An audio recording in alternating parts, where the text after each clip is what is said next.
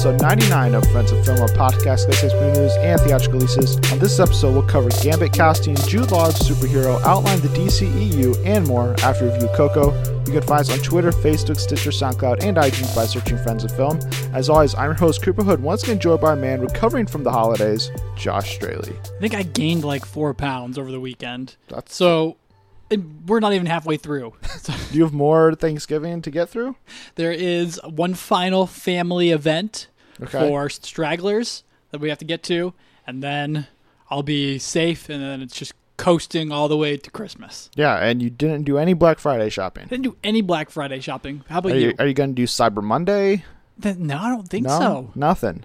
Uh, I've bought 12 Blu-rays Ooh, so far, so I have to hold off now because I've passed on my Amazon wish list to my family, yes. so they can buy me this Blu-rays, that the other Blu-rays that I want. So uh, hopefully that'll be something I get in the next Mhm. month or so. twelve down and still counting. Yeah, about uh, I don't know. There's probably like 60 more on my wish list. Best pickup. Whew. Oh, I'd have to recycle through everything I got. Uh, the one I, the most recent one I bought was Me and Earl and the Dying Girl. Oh, yeah. Um, which is one I been dying to rewatch again Mm-hmm. I saw it for the first time back in 2015 or whenever that movie came out, and uh, so I'm looking forward to watching that one again. Yeah. for sure. Fantastic. But uh, this week we are going to review Coco. We and it's are. your week to start. Mhm. Uh, if we get into spoilers on the latest from Pixar, there'll be a timestamp in the description of this episode, so you guys can skip ahead to the news. But otherwise, Josh, what did you think of Coco? I liked it a lot. Okay. So Pixar has been on this kind of has been on a bit of a rut the last two films that we've reviewed. They seem to do one original, one sequel Yes. movie that they're for sure has worked, and that's fine. It's all well and good. But the themes of Finding Dory um, was a little bit generic at times. It's something that they've talked about. Same thing for Cars Three, despite the plots that they've done and kind of um, the routes that they've gone with those plots. Coco, completely original, which absolutely love. And let me say this: they take. Um, I, let let me do say this: I am as white as possible with no Hispanic heritage at all. So, with those reservations in mind, I don't think that they um, appropriated something this cultural uh, this this holiday at all. They were very careful with it and seem to have taken a very respectfully and put a really cool spin on it. Um, from my studies, uh, you know, I'm still taking Spanish and things Right. like that, so I've got at least some good foundational knowledge for it to be wondered by it. Mm-hmm. And it, they took this and they do what Pixar does best and build a world on top of it or throughout it. Mm-hmm. And I enjoyed that aspect of the movie. Okay. Um, Miguel Riviera is played by Anthony no, Gonzalez. Mm-hmm. Um, is probably one of the sweetest characters that they've made in a Pixar film. Yeah. uh, by far. And his love of music and his family is almost footloose like abhorrence for it or strict no music, you know, style for it is. Uh, it's heartbreaking and it makes that it's a really cool kind of way to watch him early in the movie nav- have to navigate that. You know no snapping clapping or like it's just so it's so funny to kind of like watch that have, have his parents or his grand his grandma reinforce it uh, especially when she just goes ham on that uh um mariachi player. Yeah. yeah, with, the, with her shoe because they're, fa- they're a family of shoemakers which you know uh, brings up that footloose thing. I don't know if that was intentional or not I don't but know. um, written by Adrian Molina, or co-written and co-directed by Adrian Molina Okay. and Lee Unkrich. I think Yep. they just did a fantastic job because the world of the dead, which is basically a, a mirror image of their town, Mm-hmm. uh, is fantastic. Uh, the, Pixar skirts the uncanny valley in ways that I you it would just you know throw you off. Like you look at the Polar Express and be like, "Ugh, don't like that. But then you see this, and you're like, this is objectively way better, but somehow they still do it.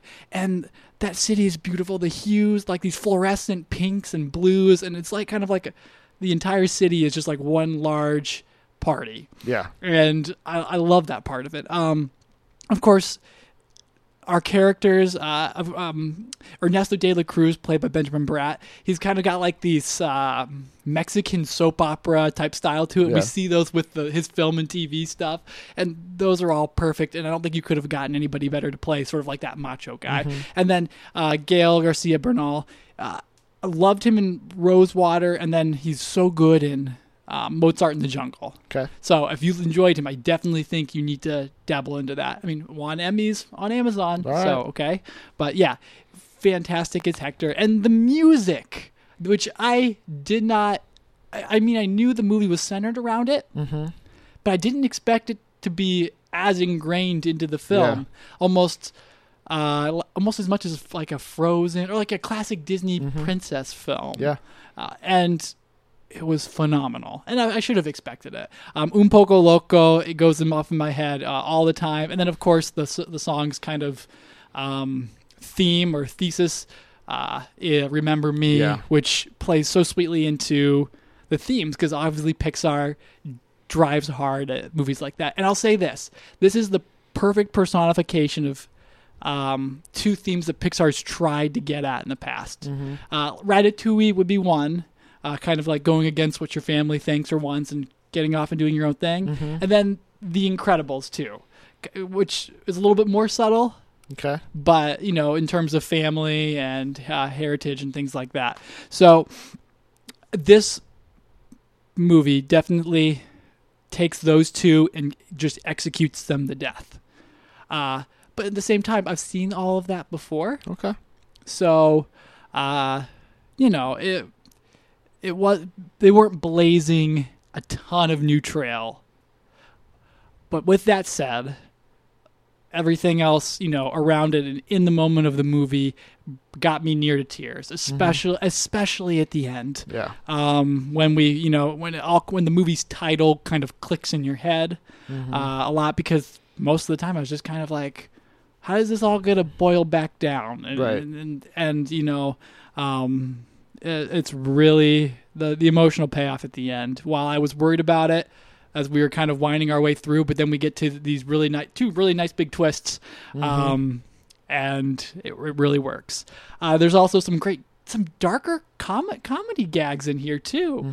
Uh, but my, my favorite though is obviously the dead immigration services. Uh, that that the mirror image of how that's played out is the if you want to get across to see your family, you have to be remembered. You have to have your photo placed at your of- ofrenda or the an, an altar kind Right, of you know, yeah.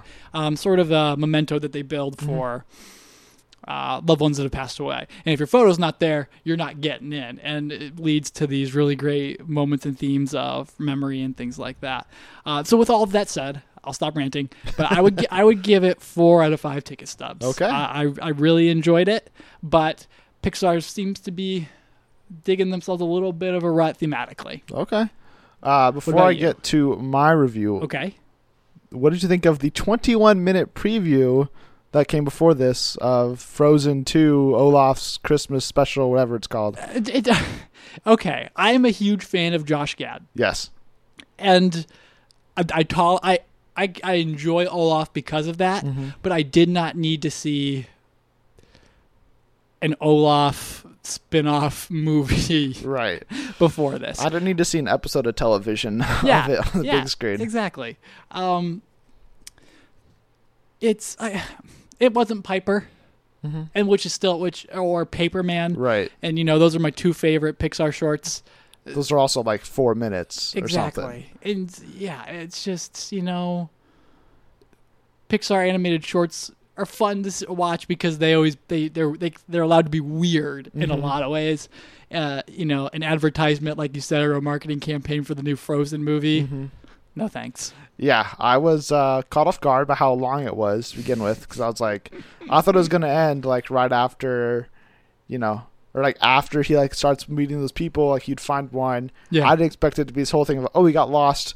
Now we have to go find him. Now he has to go set new traditions for the entire town. I was like, my gosh, Uh-huh. like it worked for me for like the first ten minutes or so probably because I was like, it kind of reminds you that you know Frozen was not only had one of the most popular songs Mm-hmm. in the last you know decade or so. Yeah. But it was also a really really good movie, Mhm. and I was like, I, I like all these characters. It has all that charm again. Yeah. But I was like, man, this is this is way too long, Oh, yeah. Yeah. and I was like, I uh, uh, please stop. Uh, oh, that does remind me though. Uh, Frozen songwriters were in on the Coco soundtrack. Okay. And the songs, uh, Kristen Lopez and Robert Lopez. So, uh, good, good full circle there. I, Yeah. Something I missed. Okay.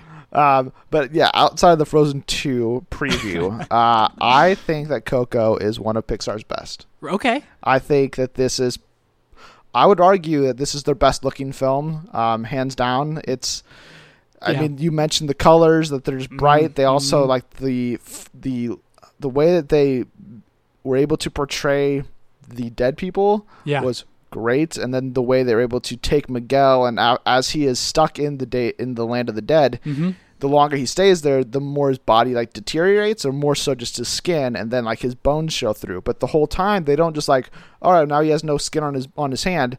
They're just like this little outline over it over the whole thing. And you're like, it's that constant kind of reminder that he's a human. He still maintains his human face, but then Yeah. like there's pivotal moments near the end where you only you can see like his actual skull, Mhm. um, and there's just like the outline and like um like see-through version of his face which Yeah. i thought would just it just looked great and then you mentioned like like Yeah. the city i mean it just glows and there's so much life to it and they showed like i don't know if they showed this in front of your screen and i'm sure they did but like that little like two minute clip of the making of pixar and you Yep. and like it was it was very smart to show that because they Mhm. show like all of the layers ten like the thousands of layers that go into that how many different individuals go into making this one single scene that is Yep. just beautiful to see.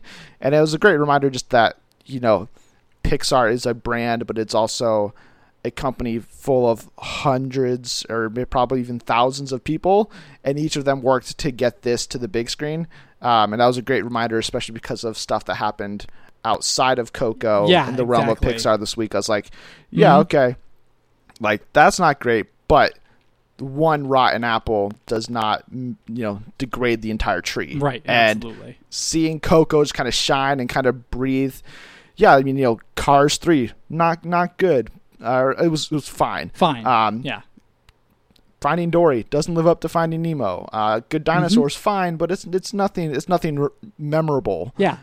O- outside of you know Inside Out, which I mean that was tw- early early 2015. Early 2015. or late yeah, spring. 2015. Spring, March, May. Um, you know that was the last big hit for Pixar. mm-hmm. which is you know two years to get a hit that's not a huge gap for a studio No, but yes. when you have a track record like pixar you're like oh man you know you know whatever it is ratatouille really let me down or whatever like you know they're brave whatever it is like you know there's those there are those lesser movies that they're not meeting the toy stories the toy story 3s the Mhm. ups you know even the incredibles for a lot of people like Yeah.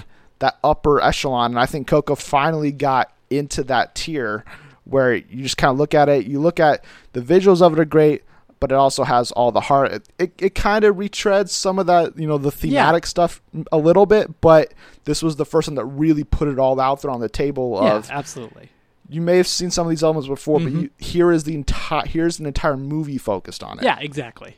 and it was just great to kind of see Miguel's journey and being like, you know, music is who I am. I come from a very musical family where my dad's a worship pastor. Um, him and my mom have grown up playing or Mhm. singing music for their entire lives. Um, you know, I play guitar. Um, a lot, pretty much all my sisters, my brother-in-law, were all musical in some ways. So the music theme of this uh, really hit home for me, and the thought of not being able to I don't play music as much as I used to, but even just listening to music, Yeah. If that was like you know shunned upon, I'd be like, uh, uh, I'd have that same struggle that Miguel had, and you know, seeing him finally just being like, I have to break away, I have to, you know, embrace who I am, and you know, because he thinks, oh well, you know, you know. Um, what's his name? Ernesto uh, de la de la Cruz? He Yeah. is he is my he is my great great grandfather. Like I Mhm. need to follow in his footsteps. It is literally my calling Right. to be this blood. great musician. Like I loved all of those elements to it, and because of his musical background, once he finally ditches his family and gets to the Day of the Dead and all that stuff, the music just kicks in, and it's it's incredible. Um, you know the stuff that's actually written like you just said like you mentioned some of like the other the big numbers like remember me and stuff but also michael giacchino's score is really great. Um and you know the voice cast throughout it's a lot of people that you may not know right, right off the bat but you know benjamin bratt was great um Mhm. you know anthony gonzalez all everybody else involved they all brought something to it and it was just kind of you know great to see again if even if these story elements or these themes may have been used um, to various to lesser degrees in previous Mhm. movies this one did it with entirely mexican cast and that was also great to see uh, included as well i think other than that i mean the, the twists and turns you mentioned uh, definitely kept kept me interested and caught me by surprise Yeah. uh, I thought they did do a really great job of integrating in all of the different elements to Dia, to Dia de los uh, Muertos, Mhm. like you know the spirit animals, um, you know how you have to cross the whole ceremony aspect of it, and the, the petals and all that stuff. Um, even as somebody who doesn't believe in this holiday or you know celebrate or in, in anything, but Right. you know you can you can get some understanding of it without it being like oh well I don't believe in this so Yeah. you know I'm I'm against this movie or anything um the first 10 or 15 minutes is sort of uh, exposition to kind of like you know lets you kind of give you an entryway into Right. it and um I saw it with my sisters, and she's like, "Oh, okay, that makes t- total sense." Yeah. Like I thought it was kind of weird at the beginning, but then they explained it to me, and then I thought, "Oh, that's just kind of like re- remembering all your relatives." right and like I love that message Yeah. of like you know we, everybody's lost somebody Mm-hmm.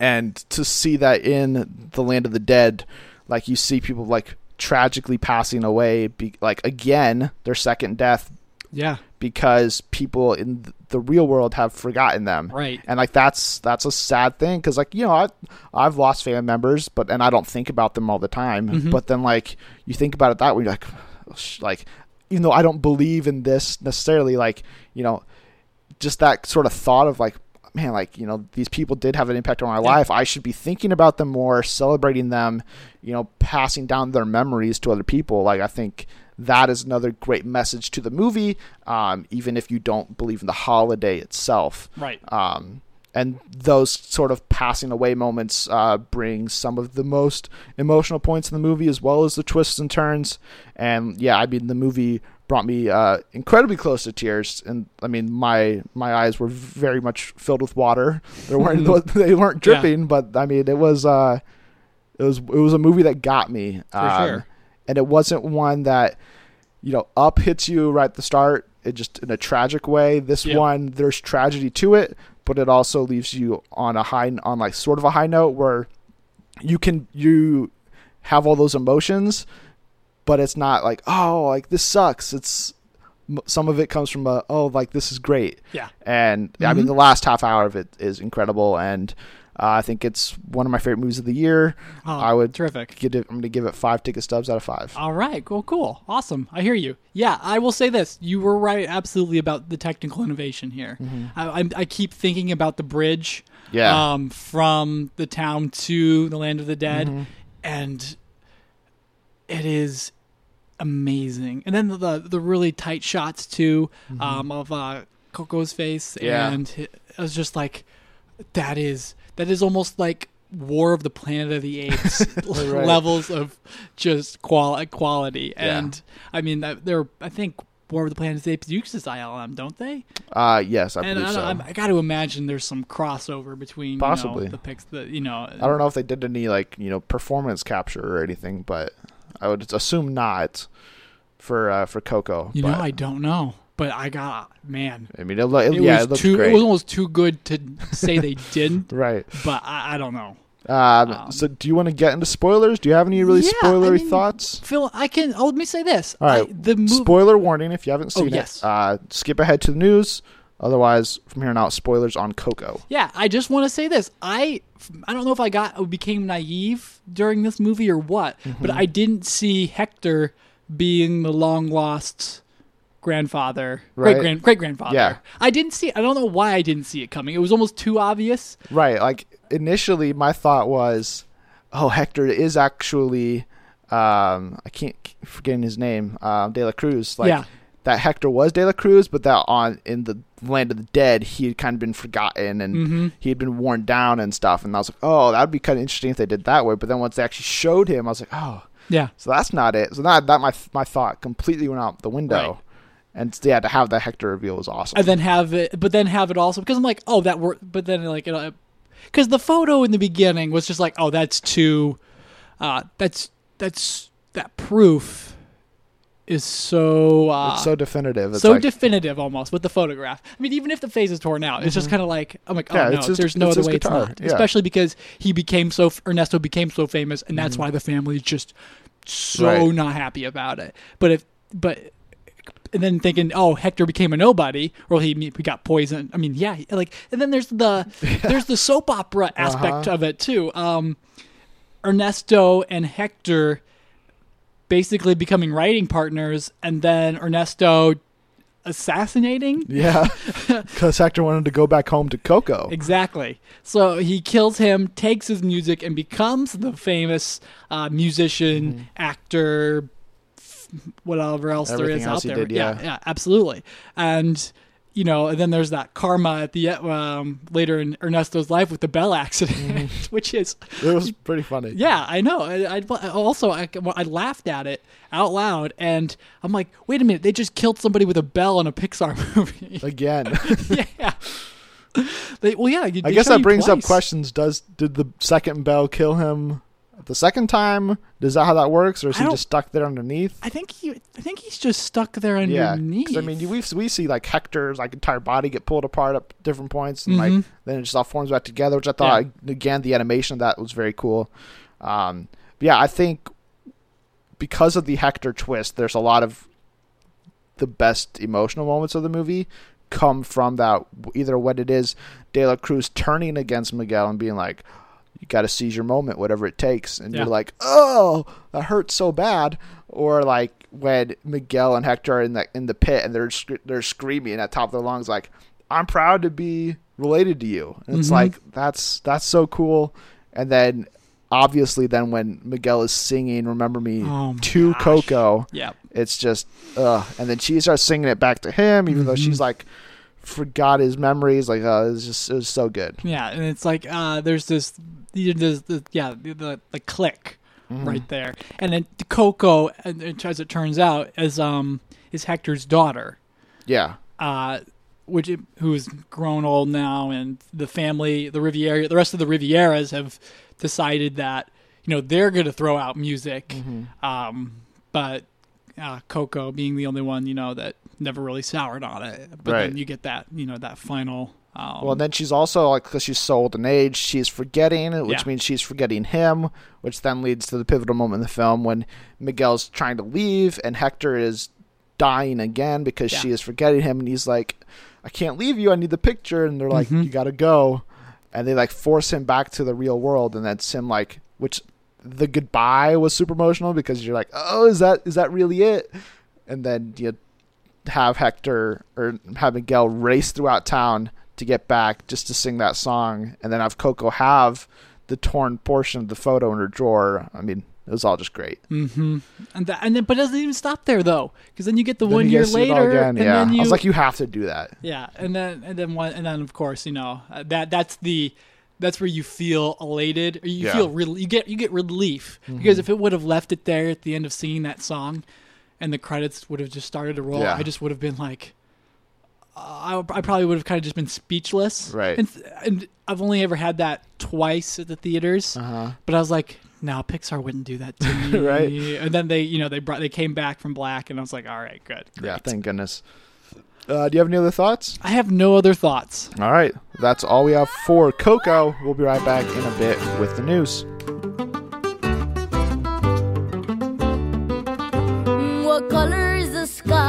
Amor, ay, mi amor. You tell me that it's red. Ay, mi amor, ay, mi amor. Where should I put my shoes? Ay, mi amor, ay, mi amor. You say, put them on your head. Ay, mi amor, ay, mi amor. And we're back Make with the news. And as always, we're going to start with the trailer. This week we only have one, and it's the second trailer for Ava DuVernay's A Wrinkle in Time. This one dropped last Sunday. So it's- mm-hmm. we've had to wait a while to talk about it. Yeah. Is it worth the wait?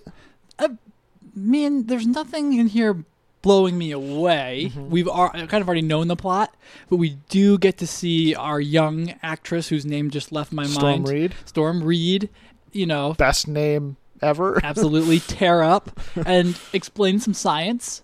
Uh, and I, I always have enjoyed the explanation of how, all the ways to explain a wormhole. yeah, Interstellars is close to one of my favorites, did pretty good. but this one right here, where she's trying to tell her friend about how traveling, you know, uh, transportation would work across dimensions. She's like, "It's a wrinkle." Yeah, and then you just slide through and it's that's the simplest way and it's the most common you know thing we see you know where you just you fold up distances and things Right. like that. So i love that. Um zach galifianakis looks funny. Uh mindy kaling looks great. And there's just these bright poppy colors like her mindy kaling like running through this meadow with all of these little creatures and things like that. I was like oh that's kind of a fun shot. So you know um but we'll see how this all plays out because i've i mean i've read the book. Okay. so I'm interested to see if they take any liberties with it because there there's plenty of room for liberties to be taken All right. because I don't know if the book technically makes any sense in the end. So Okay. But what did you think of trailer 2? I thought the big takeaway for me was that the visuals. The visuals are awesome. You Mm-hmm. Can see that.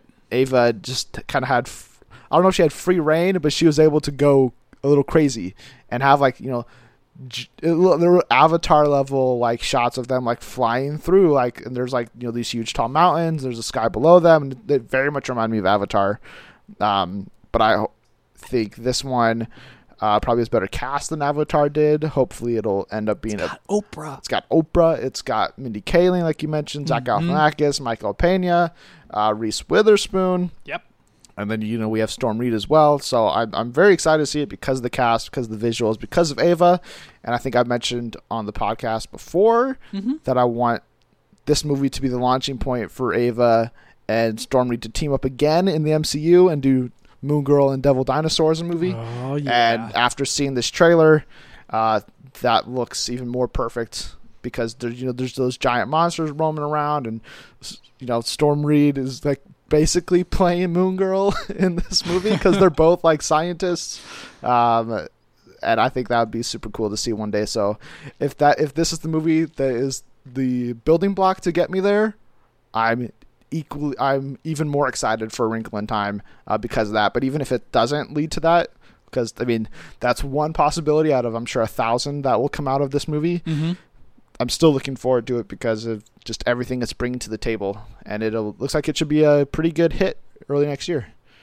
But uh, we also got some word this week on a on a sequel that's coming, one that I predicted, and you thought I was Well, I- insane insane. I thought it was unlikely. possibly, okay, calm uh, down. to think was coming.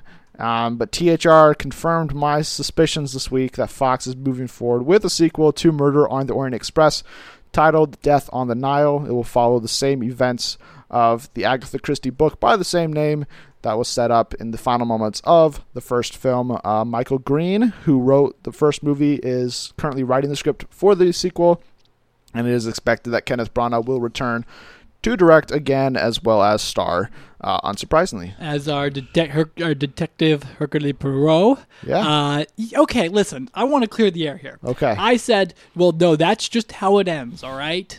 The she had her next book ready to go, locked Right. and loaded in the chamber, and then you're like, well, Studios don't do anything like as I said. You know. first, it's like you don't do anything by an accident. Oh, of course. Um, but I, I am I'm glad to be wrong because Okay. I did not think a sequel was coming when I said such a thing. Mm-hmm. So I will say that. Uh, I'm so glad for this because I enjoyed Murder on the Orient Express. Yep. I think it could be improved upon. Mm-hmm. I think um, Death on the Nile actually lends itself to be a better movie, especially because there isn't we don't there won't be as large of a cast of zany characters necessary. Okay. You don't need twelve stab wounds, you know, for the Right. for, for the murder that's going to take place on the Nile here. It's just a riverboat, so we can hone in on Poirot, and then we can get three or four stars, and then this movie will. I, I think it'll be gold. I think it'll end up being better than Murder on the Orient Express, um, if I hope so. If done so, at least enjoyably so. Uh, I can't say whether you know Right. it'll do another two hundred million dollars worldwide or not. So Yeah, I mean, I think that was the big takeaway for me that the f- first one, Murder on the Orient Express, was made for fifty-five million dollars, and by the end of this weekend, it'll be over one hundred seventy-five million dollars without a doubt. So. It makes complete sense why Fox would be like, yeah, let's make another one of these. Mhm. It makes it makes complete sense, and uh, you know, I was pretty much right in the middle of being like, do I like this movie or not on the first one? So I'm, if they're gonna make a second one, I have full confidence that it will be better Yeah. because if it gets worse, then I I'll be questioning what Kenneth Branagh is doing mhm. outside of just trying to find more ways and more excuses to wear this ridiculous mustache. um, so I don't know really much about this story. I, th- I think it involves some sort of love triangle with Poirot and him, but now he's the one he has to go there, which I like that element instead of him just happening to be on the uh, the train and having to try to figure it out. He's actually called into this one. Mhm. Um, so have a little bit more of, I think, a motive behind it. And uh, yeah, I mean, if it doesn't have a big of a cast, fine. But I still want to see the same sort of level of stars get in there that we had on the first one. But this time they actually have some arcs to uh, yeah, some some meat to their stories to play with. not just people drop na- resume dropping Right. and then running away. Yeah. Exactly. Right. So uh, we also got word this week that uh, Lizzy Caplan, according to Variety, is in talks to join Gambit as the female lead. There have been no other details revealed of her character at this point, but we know she'll star opposite of Channing Tatum in the Gore Verbinski directed flick set for 2019.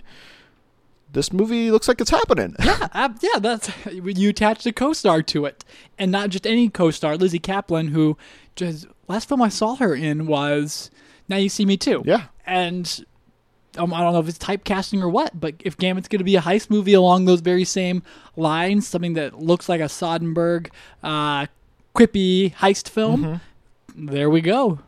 Uh, I think she's fantastic, talented, and I think it'll make a great rapport with Tatum, depending on how Gambit is written. I, Yes. Hopefully, to Tatum's strengths, um, and not whatever that one note appearance was that he happened in like what was the last stand or Oh, that Gambit had Yeah. in uh, You sh- Wolverine Origins. oh yeah that's right yeah where he just shows up like throws laser beam cards yeah, and good old Taylor yeah. Kitsch. Ugh, awful Taylor Kitsch is good. no he's good but the character Right, yeah, yeah, no, yeah, into- yeah. that Wolverine Origins what was it? Yeah, that it's a mess. but uh, yeah, I, I am super on board for Lizzy Caplan. I Mhm. mean, comes from Mean Girls, one of my favorite movies. Uh, she is she is just absolutely hilarious. But I know she also has uh, some dramatic chops to her as well. From I've heard her work on Masters of Sex is really great, but I haven't Haven't actually seen seen that that. Um, I I think the last movie I saw her in as well was Now You See Me Too, which she is uh, really funny in. Even though I missed Isla Fisher's. Uh, I liked Isla Fisher in that series more than like Lizzy Caplan, but I mean, I'm excited to see her get a sort of bigger opportunity to, for her and have this co-starring uh, role. I think that's exciting for Lizzy Caplan's career. the interview she is She is the. CIA agent That's that right. James Franco is like Did that come uh, out after Now You See Me Too? No that was Okay. that was two years was- before because that was during the Sony hack Yeah, and yeah. the first late- time we thought we were going 2015, I think.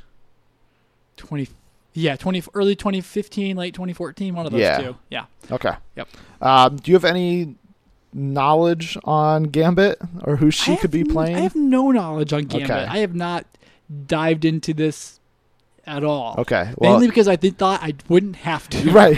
but can you lay out any Okay, there, there are two popular suggestions. all right One is that she is Belladonna Boudreaux, okay who is uh, a basically uh, Gambit is part of a guild Okay. in New Orleans, and she is part of the rival guild.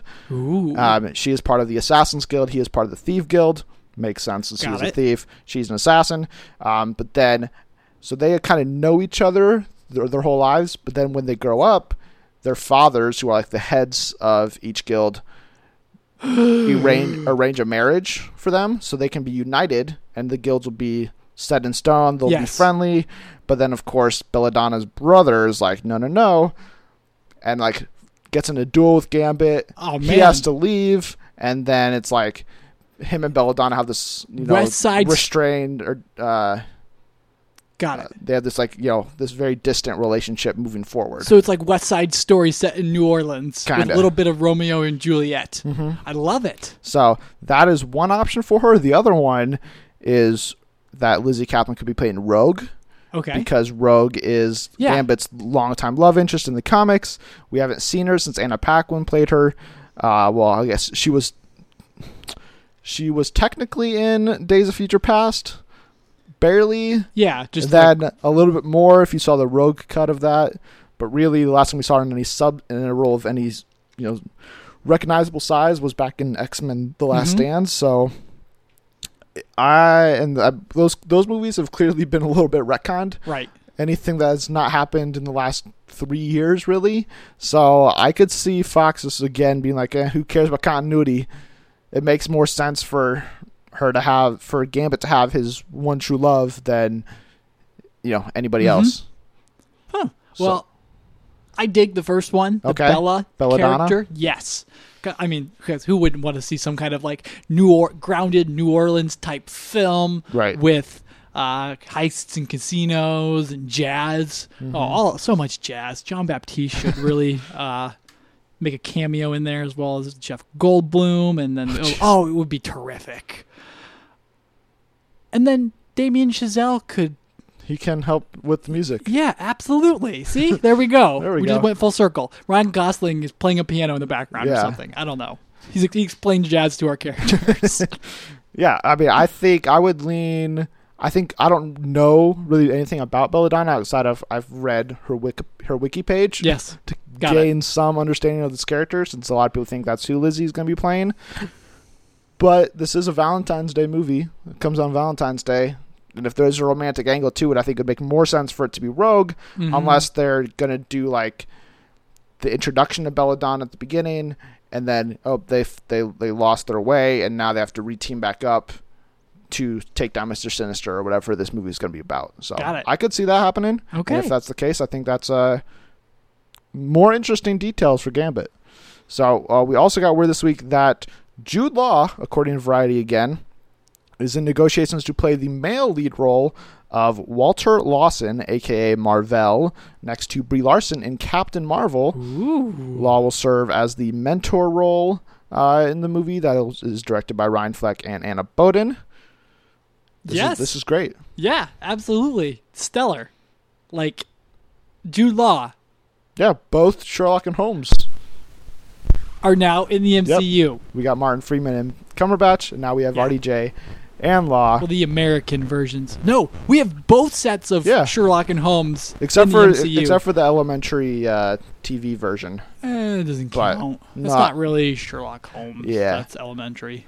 Yeah, but yeah, I didn't we even name it Sherlock we, we now have both sets in there, which is cool. That I don't is think awesome. which set do you think has the better chance of crossing over? Doctor Strange meeting Everett Ross or Iron Man meeting Marvel? Uh, the first one. Okay. Yeah, because they exist in the same timeline. Yes. Marvel's gonna get blown away into smithereens somehow or some way. Probably. Because Tony Stark, i- this movie's set in the '90s, Mhm. and Tony is still in a um, Still pretty uh, young. in a huge binger uh, of weapons and alcohol and women. So yeah, he won't be he won't be showing up in Afghanistan anytime soon. No, no, not yet. I mean, Well, he, he would he would probably be right on the verge of being CEO of Stark Industries at that point. So maybe Stark is working with NASA or wherever, because the backstory for Walter Lawson is that he's like a security guard or something for Okay. like this um this section of like a weapons development um place. So then, but then he dies in a car accident as Marvel is coming to Earth and they just they just happen to look alike. So Marvel takes on his identity All right. and like goes undercover to learn all about all this stuff, and that's how he meets Carol Danvers. And uh, I mean, maybe Tony Stark's around. I don't know. Possibly, it could be a fun cameo for him, especially it if would. we're looking to sell up this movie a little bit, or at least have some Man, post post uh, screen for screening buzz. the internet would hate that. I know they would. It'd be so funny well, wait. Oh, what? Did a, if, a Stark if, if- cameo? if Robert Downey Jr. was in Captain Marvel. yeah, I would too. Actually, you know, well, I mean, like, it could be a fun cameo. If it if it wasn't re- if it wasn't revealed ahead of time, Okay. I would be totally on board. That's totally impossible. But I just don't want to deal with like, oh, Rob Downey Jr. is reprising his role as Iron Man in Captain Marvel, and then the internet explodes, going, oh no, Marvel is just throwing in Iron Man because they have to. This is Spider-Man: Homecoming all over again. He's Oh. going to steal the movie. A cameo isn't the same as I know, co-starring, but- like he was in Spider-Man: Homecoming. it's the internet, and they'll do whatever they want with whatever they Yeah, I want. suppose. I mean, I think it's more of the blogos, the the the clickable blogosphere. I Yeah. guess probably like, guess what just happened? Exclamation mark question mark. Yeah, It will ruin your life, and then be like, okay, that's not really substantive. You're just Right. kind of sparking up anger. All right, yeah. fine. Uh, but yeah, Jude Law. I mean, he's great. Mm-hmm. I'm uh, happy to see him take on the role of Marvel, even though that means that my prediction of Woody Harrelson taking on this role is wrong, which means I'm only, I'm going to go one and one in predicting that you know that Ben Mendelsohn would Oh, be in yeah. Captain Marvel. One for two. Or yeah, one or I'd be yeah one for two. So th- and then Woody Harrelson will not. So I would have liked to go two and two It's on that shame. prediction, but. I'll, I mean, I got my one, and uh, I'm pretty happy, happy with Mendelsohn, and I'll happily take Jude Law in the MCU Oh, who any wouldn't? day. Yeah, he's. I mean, I, I only had good things to say about him last week. Um, I wondered why he had gotten roped into such a franchise, but you know, dollar dollar bills. So, right. you know, I mean, he's clearly, yeah, he's clearly looking for a payday. So hopefully he gets that. Good for him. Yep. So that's all we have for the news, which brings us to our big question this week, which, since we didn't have any DC news, is the week after Justice League, and things aren't looking too good. It's uh, it's been a struggle. It is. It has you know whatever you want to say about Rotten Tomatoes. It has like a forty something percent on Rotten Tomatoes, maybe a thirty something, um, and it's it's it's struggling at the box office. Um, put that in quotes because you know it, it cost four hundred million dollars worldwide today, Yeah. which is great. But that's I mean this is a movie that had a three hundred million dollar production budget. It is reportedly has to crack anywhere between six hundred and seven hundred fifty million dollars worldwide to make any sort of profit. There's reports out there that it's going to lose Warner Brothers money, which is unthinkable. Uh, that a movie called Justice League featuring all the biggest DC heroes would lose money at the box office. Yeah. But that is the place we are at currently with the DCEU. And we wanted to take a stab at playing the head of WB, DC Films. We can be Geoff Johns, we can be Ken Tsujihara, we can be whoever we want. We're just in charge. And we're going to give you our pitches for what we would do the next five years, so out till 2022. Um, with the DCEU. So basically, what our big question is is what should the plan be for the DCEU for the next five years? And before we get into it specifically, I'll give you kind of the breakdown of how we went about making these. Okay. Uh, we had to stick to projects that are currently in development. So we couldn't greenlight anything new. We couldn't greenlight a Martian Manhunter movie. We couldn't greenlight uh, a Green Arrow movie or anything like that. We have to stick to stuff that have reportedly been in development. I'm sure there's other things that we don't know about, but we had to stick to stuff that have come out through the trades, through rumors, whatever, of actually being in development. Uh, we could make any changes to cast or directors we wanted. So we could get rid of Ben Affleck, we could get rid of Joss Whedon, we could get rid of James Wan if we wanted to. We could fire him midway through his post production work on Aquaman. Would be terrible. Um, but other than that, we had free reign. We could do as many films here as we wanted, but we could we had to stop at 2022. Um, before we get into it and start with 2018, uh, my brief goal, and I'll ask you if, if, if you had one, and as you were making this, my goal when making this DC slate was to expand the universe, but focus on the Justice League. okay. I wanted after a Justice League movie that had me wishing I'd already seen a lot from these characters. I wanted to see what these characters do now. I, you know, all these other side characters would be great to see, but I really wanted to focus on the main six members of the Justice League as well as eventually this this roster will expand and get to seven, eight, nine, whatever. And I wanted to focus on those characters that will be, you know, the foundation of the Justice League. Did you hmm. have a similar goal or anything, any sort of mindset you had when you were Yeah, making this? I did, and it was this: expand the universe, like you said, because obviously that's the goal of any right. competent studio head, but do so in a money making friendly way Okay. by relying on golden characters. That would be focusing on Gotham City Mm-hmm. And introducing characters that can weave in and out Okay. of Batman's storyline. so you're go- you're Batman heavy. I- We are it- this is a Batman heavy film, Okay. but we'll introduce characters as we go through. Interesting. So you you you rely heavily on someone uh, real- on a Batman character, Mm-hmm. but then with our second film of the year, after basking in the glory of glowing reviews from a, a Batman character, Yes. you put in a universe expanding film. Okay. Excellent. So we'll start with 2018, Mm-hmm. which currently has only set Aquaman, and the Yep. way we'll, the way we'll do this is we'll each give it give our pitches year by year. So I think none of us, neither of us, have more than two films a year in any given year. I think you have a couple years with only one film. I have one year with one film. Okay. Outside of outside of 2018.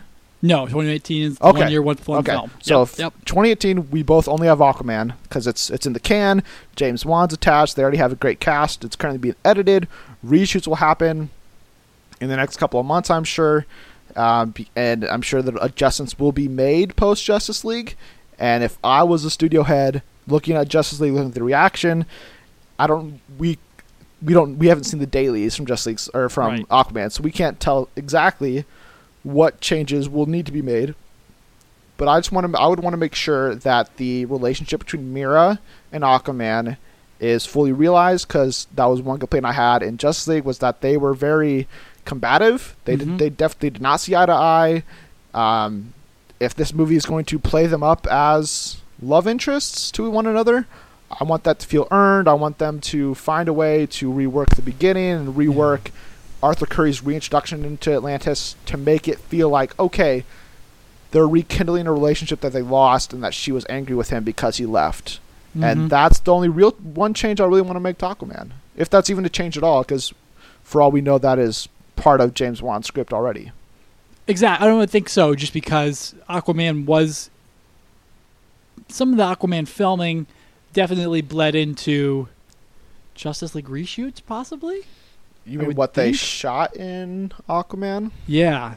I, then there's definitely some. There's definitely some. Uh, I would say Yeah. uh, synergy going on between those films because of how their productions were. I would hope so. So we're so so layered. Um, but yeah, absolutely. I mean, I don't think. Uh, yeah, the the combative nature in Justice League needs to be at least touched on, Mhm. but also Justice League isn't doing so hot like we just like you just laid out for us. So maybe you maybe you axe that entire thing too, and you just let Aquaman speak for itself. Mhm. Uh, him and Mera speak for themselves. Um, but just I'm, I, the goal of Aquaman, uh, whatever cut you would do of this. I mean, obviously, it's, I want it, I want it to be James Wan's film all the way through. But the biggest thing is make sure there's an inside out perspective or an inside outward perspective of where Atlantis is Yeah. and how it fits on Earth DAT five dash seven twenty seven or whatever Right. whatever they're calling this iteration um, of the DCEU. Okay, uh, so that moves us on to 2019, the Mhm. first film in 2019 for me, based on um, the what is actually happening in the real world and the fact that Shazam is gearing up to film in the next couple of months. It has it started casting. Uh, it makes sense to me that would be the next film to hit theaters, which means it'll come out. You know, I think it's tentatively scheduled for April currently. Um, that seems good to me. We'll put it on in April. I want to keep everything involved. I want to keep David F. Sandberg. I want to keep Zachary Levi as Shazam. I want to keep Asher Angel as Billy Batson. I want to keep Mark Strong as Dr. Sivana. The ancillary characters to Shazam, I'm not super familiar with, so I can't bring in any newness Sure. really.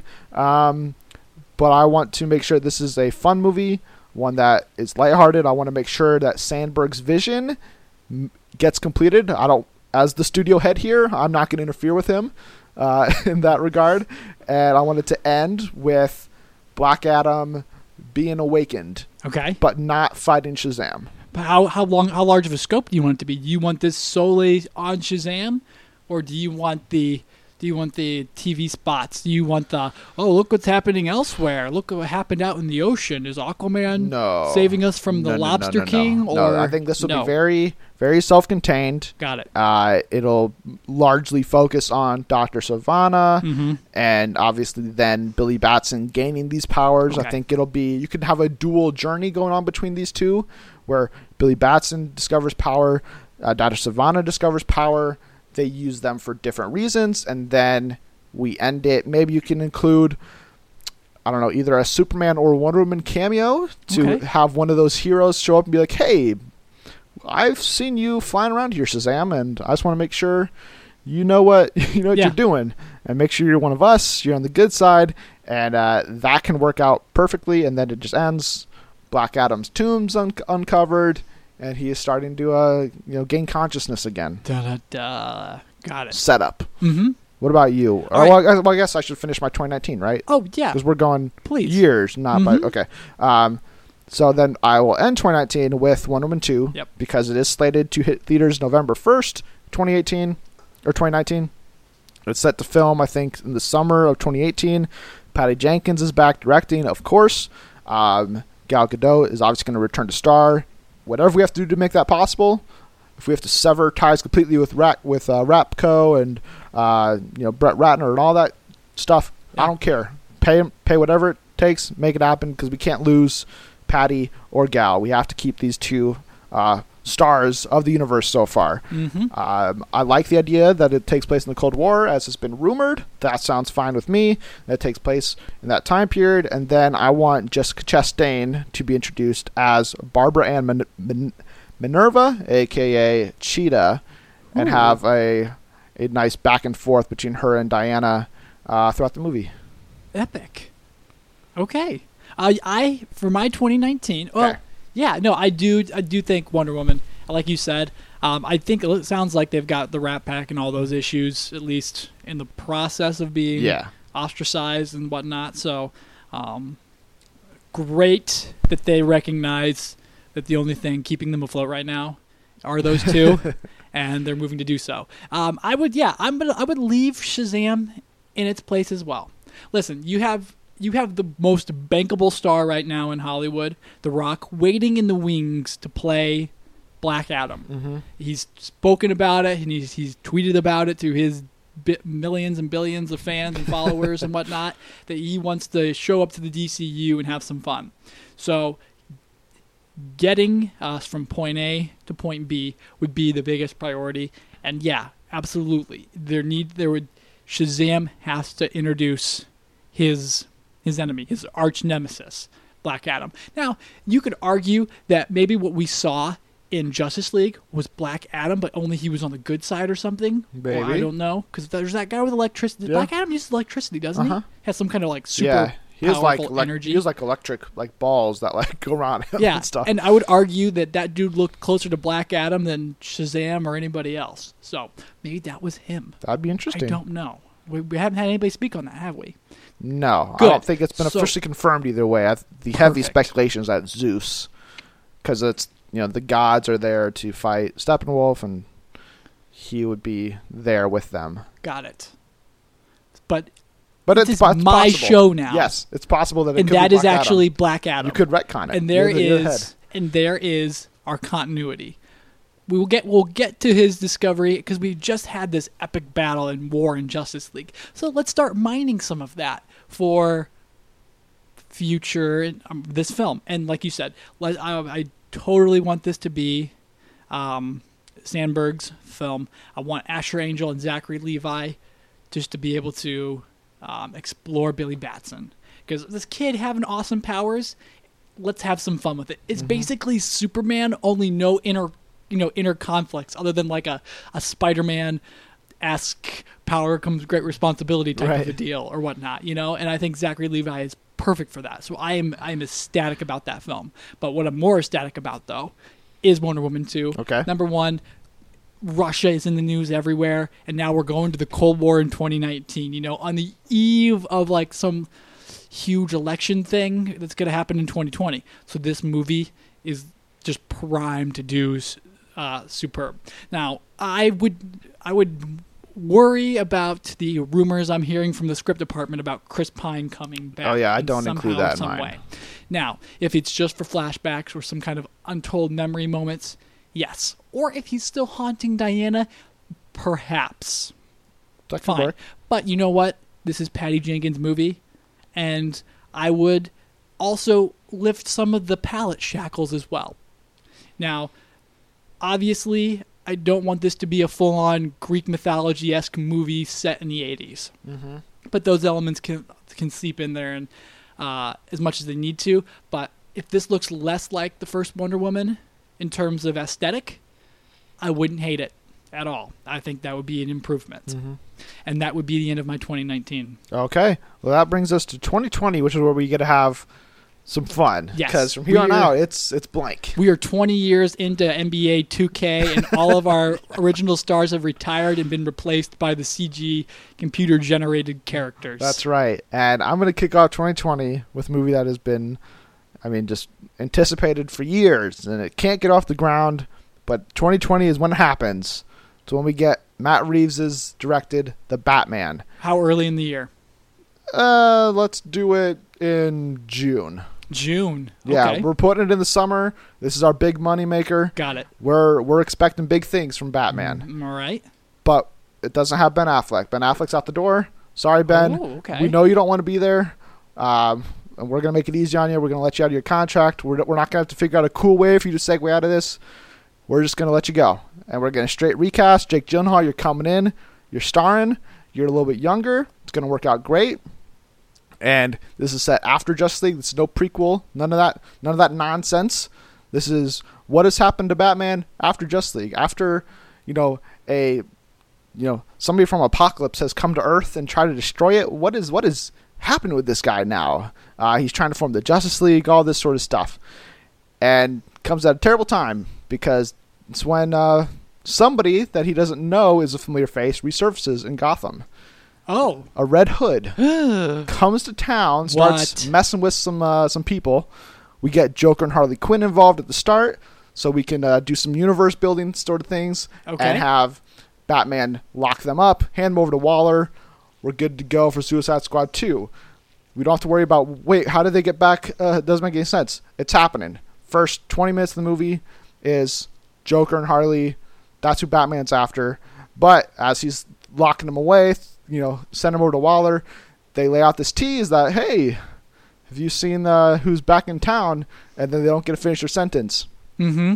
And then you know we can have other villains pop up if you want to. If we want to follow the comics, we can have Mister Freeze come in. We could introduce Black Mask for the first time on the big screen, and do all this stuff. Get really uh, into the detective mode of Batman because I want to see that version of Batman. I, I've seen, you know, I've seen Nolan's version. I've seen the old versions. I want to see the straight detective movie that he it's him trying to solve something. The problem is he doesn't want to solve Oh. this because it hits too close for home. So all the evidence he's finding, it's "Ah, that guy moves like Jason Todd. This guy, he sounds like Jason Todd. These all these clues they remind me of Jason Todd, but uh, no, that can't be. He's dead. It, no, I can't. It has to be something else. And he keeps just shunning that idea. And then he brings in uh, Haley Lu Richardson as Batgirl. Oracle's in there because he's like, I can't, I can't crack this. You need to look over the data, and that's where she goes. It's it's Jason, and he's he, again. He's just like, no, this this can't be it. And I, I want to see that struggle with Batman of him saying no, and like just just refusing to accept what is actually happening. Red Hood would be played by Logan Lerman from Fury. Oh. Uh, I think he's a very underutilized actor. okay. Um, and he would be about the right age. Um, I'd like to get somebody younger, but I, that was, this is the closest I could come to. Um, pick. and I think he has the right intensity to bring to Jason Todd, where he could come back from the dead and be a little vengeful, um, but also commanding. He'd have, he'd have to bulk up a little bit, but nowadays that's that's no problem. I mean, actors bulk up like it's like it's nothing in Sure. a couple of months, so uh, that'll be totally fine. Plus, I mean, as I said, the introduction of Batgirl sets up the universe for um, her solo movie eventually. Um, but then, but for now, she's Oracle. She's still in the wheelchair. Uh, we get all of that backstory with Joker, uh, not told through flashbacks necessarily, but just you know, just explained and uh, hinted at for all those comic fans. But for people in the audience, you don't need to know all the nitty gritty. You just know that oh, there's this girl who's Barbara Gordon. Oh wait, she's Commissioner Gordon's daughter, but she's helping out Batman. Mm-hmm. J.K. Simmons is obviously in here as well, as is Jeremy Irons as Alfred. It's just a big. It's it's a. It sounds like a lot for one Batman movie, but it's really focused on Batman and Is his this- detective mode, Is and then we can launch other things out of it. is this a two and a half hour epic? uh, like two fifteen probably? Okay, fair I mean, enough. it doesn't need to be super long because I think you can split it up where the the the Harley Joker elements of it are at the beginning, and then we get some Red Hood backstory for the next half hour or so. Batman's on his trail, hmm and then the last hour of it is them. You know him struggling to accept this, bringing in Oracle. We could even introduce Nightwing if we willing, if we really wanted, if we really wanted to. We wanted to get Chris McKay's film off the ground um, a little quicker, but we don't. I don't want to. I don't want to go too far into the bat to the Bat family right off the bat. I want to, you know, just introduce a couple things here, bring in a couple of his villains, and uh, set his universe up that way. So that, that's how I would start 2020, and then I would end it with following up the tease of wait, oh, so what's happening with Harley Quinn and Joker? Yeah. Suicide Squad 2, boom. Um, in you know September, October, whatever. Uh, Joker isn't actually involved because obviously since he's Joker, he escapes. Duh. Uh, so you know, but we get Deadshot and Harley back uh, to lead the team. Jack Flag's there because he kind of has to be. Somebody Mhm. has to be there to lead the team and follow Amanda Okay. Waller's, um, you know, her guidance. But the rest of the team is totally revamped. You know, we don't. Killer Croc's not back. Katana's not back. El Diablo's dead for sure. We're we're bringing in heavy hitters. We got Captain Cold, played by Joel Edgerton. Okay. We got Poison Ivy, played by Haley Bennett.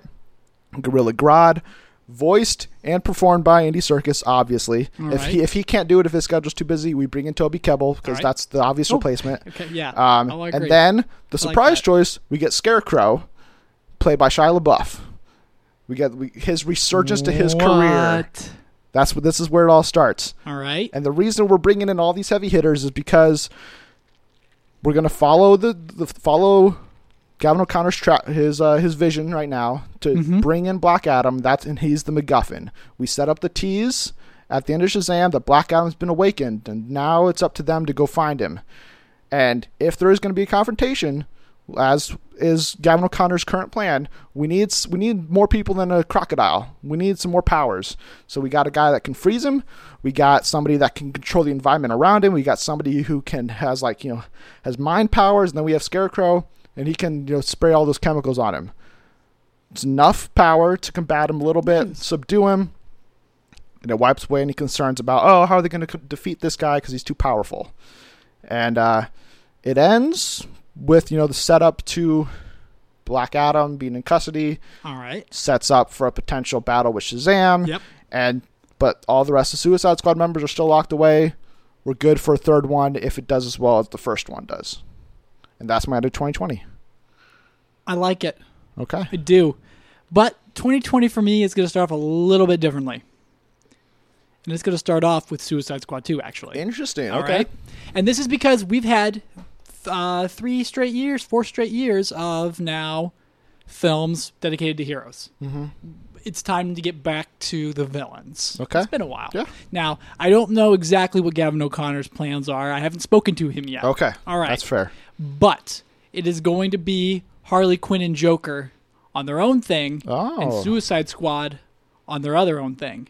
It's time to turn the squad against the Ooh. other elements of the squad. Okay. Now, Black Adam can definitely t- be a part of this in some ways. Perhaps it's a race to get to Black Adam. Ooh. Waller says, "All right, why is Joker looking for this thing?" I mean, Jared Leto's Joker seems to be a little bit smarter and a little bit more villainous. Mm-hmm. So perhaps that's the way we're going. He's a little bit more gangster. He's a little bit more mob bossy. So I think this will work. Now, does he have mil- access to military grade technology and things like that? Yes, sure. Does there need to be a larger client that the Joker is working towards other than just chaos and anarchy? Possibly. Will that ruin the character? I don't know. the Injustice League? Perhaps. Is he part of the Injustice League? Uh huh. Then yes. This is Okay. exactly what's going on. All right. a race against time to get a, the nuclear weapon of superheroes. Thank you for that. You're We're welcome. writing that down. We'll send, you know, Yeah, we got to send way. notes. Exactly.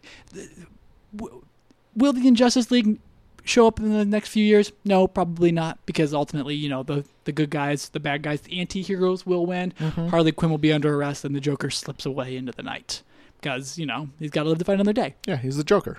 Exactly. So that's our 2020 opening film. It's going to come out around um, Valentine's Day, maybe a little bit later, and it's going to be teased at a Joker Harley Quinn kick butt film Okay.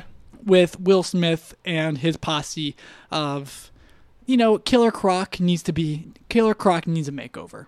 Mm-hmm. He's too humanoid. Okay. We're gonna bulk him up.